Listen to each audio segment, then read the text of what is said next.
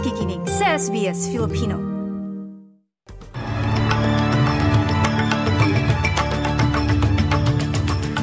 Sa ulo ng mga balita, antas ng panganib ng tsunami binaba para sa kanlurang baybayin ng Japan. Bilang ng tropa ng Israel sa bakbakan sa Gaza, binawasan.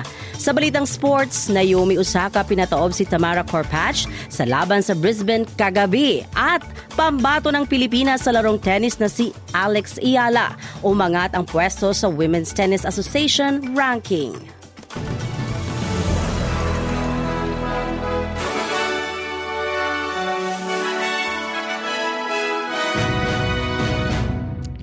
Sa detalye ng mga balita, inaasahang ilalabas ngayong araw Enero dos ang interim report ukol sa pagbagsak ng helicopter sa Sea World kung saan apat ang namatay at siyam na iba ang nasugatan. Ito ay eksaktong isang taon mula nang magbanggaan ng dalawang helicopter malapit sa Sea World Theme Park sa Gold Coast sa Queensland noong Enero dos, twenty twenty-three. Sa imbestigasyon ng Australian Transport Safety Bureau, sinuri nila ang daang-daang oras ng video footage, three D computer modeling at panaya mula sa mahigit walumpung saksi, kabilang ang mga nakaligtas sa aksidente.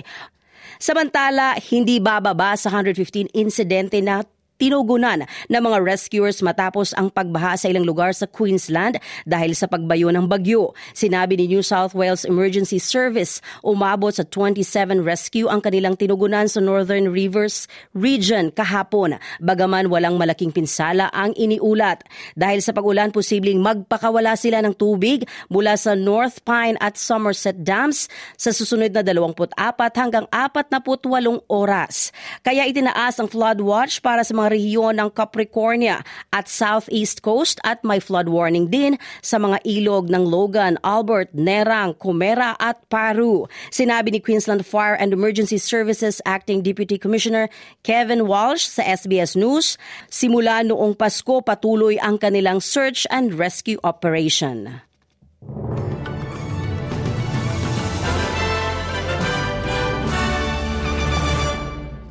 Balita sa labas ng bansa, inalis na ang ilang tangke ng Israel mula sa ilang distrito sa Gaza City habang inihayag ang kanilang plano na baguhin ang kanilang mga taktika at bawasan ang bilang ng tropa upang payagan ang mga reservist na bumalik sa sibilyan na buhay at suportahan ang nasirang ekonomiya ng Israel.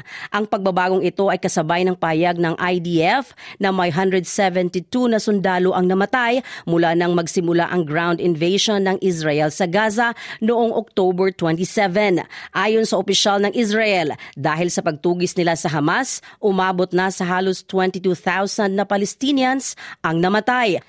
Samantala, binaba na ang tsunami alert warning sa buong kanlurang baybayin ng Japan matapos ang isang lindol na may lakas seven point six na tumama sa bansa kahapon. Matapos ang lindol, unang inilabas ang Japan ng Japan Meteorology Agency ang isang tsunami alert sa mga lalawigan ng Ishikawa, Niigata at Toyama. Subalit binaba ito ngayon sa isang advisory level matapos nakitang bumaba na ang alon sa baybayin ng Ishikawa.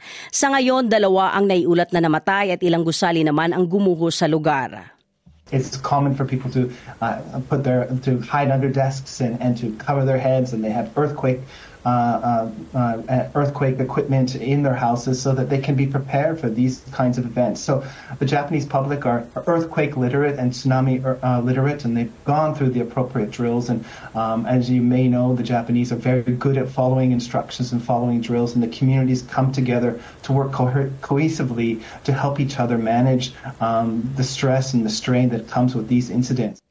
Balita mula Pilipinas, nagpahayag ng pagkabahala ang foreign ministers ng Southeast Asia's regional bloc dahil sa patuloy na pagtaas ng tensyon sa South China Sea, West Philippine Sea na maaaring magbanta sa rehiyong pangkapayapaan kasabay ng paghikayat ng mapayapang dialogo dito. Ang pahayag ay ginawa dahil sa palitan ng akusasyon ng dalawang bansa dahil sa issue sa maritime kasabay ng pahayag ng Pilipinas na kailangang baguhin ang approach dito dahil sa hindi magandang direksyon sa diplomatic efforts. Nauna nang inilarawan ng China ang akusasyon bilang purely false hype at hindi nila ma, hindi sila magbulag-bulagan para maulit ang provocations at harassment ng Pilipinas.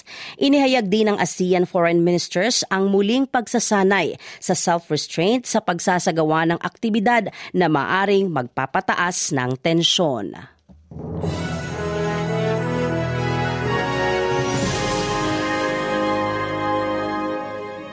Sa balitang sports, umangat sa apat na rank ang Pinay tennis ace na si Alex Eala. Ito ang masayang ibinahagi ng labing walong taong gulang na atleta sa kanyang Instagram account nitong New Year. Sa ngayon, nasa one hundred eighty-five na ang kanyang rank. Apat na rank ang pag-akyat. At yan po ang kabuuang mga balita sa oras na ito. Ako si Sheila Joy Labrador, ang inyong lingkod para sa S B S Filipino. Nice yung bang makinig na iba pang kwento na tulad ito? Makinig sa Apple Podcast, Google Podcast, Spotify o sa iba pang podcast app.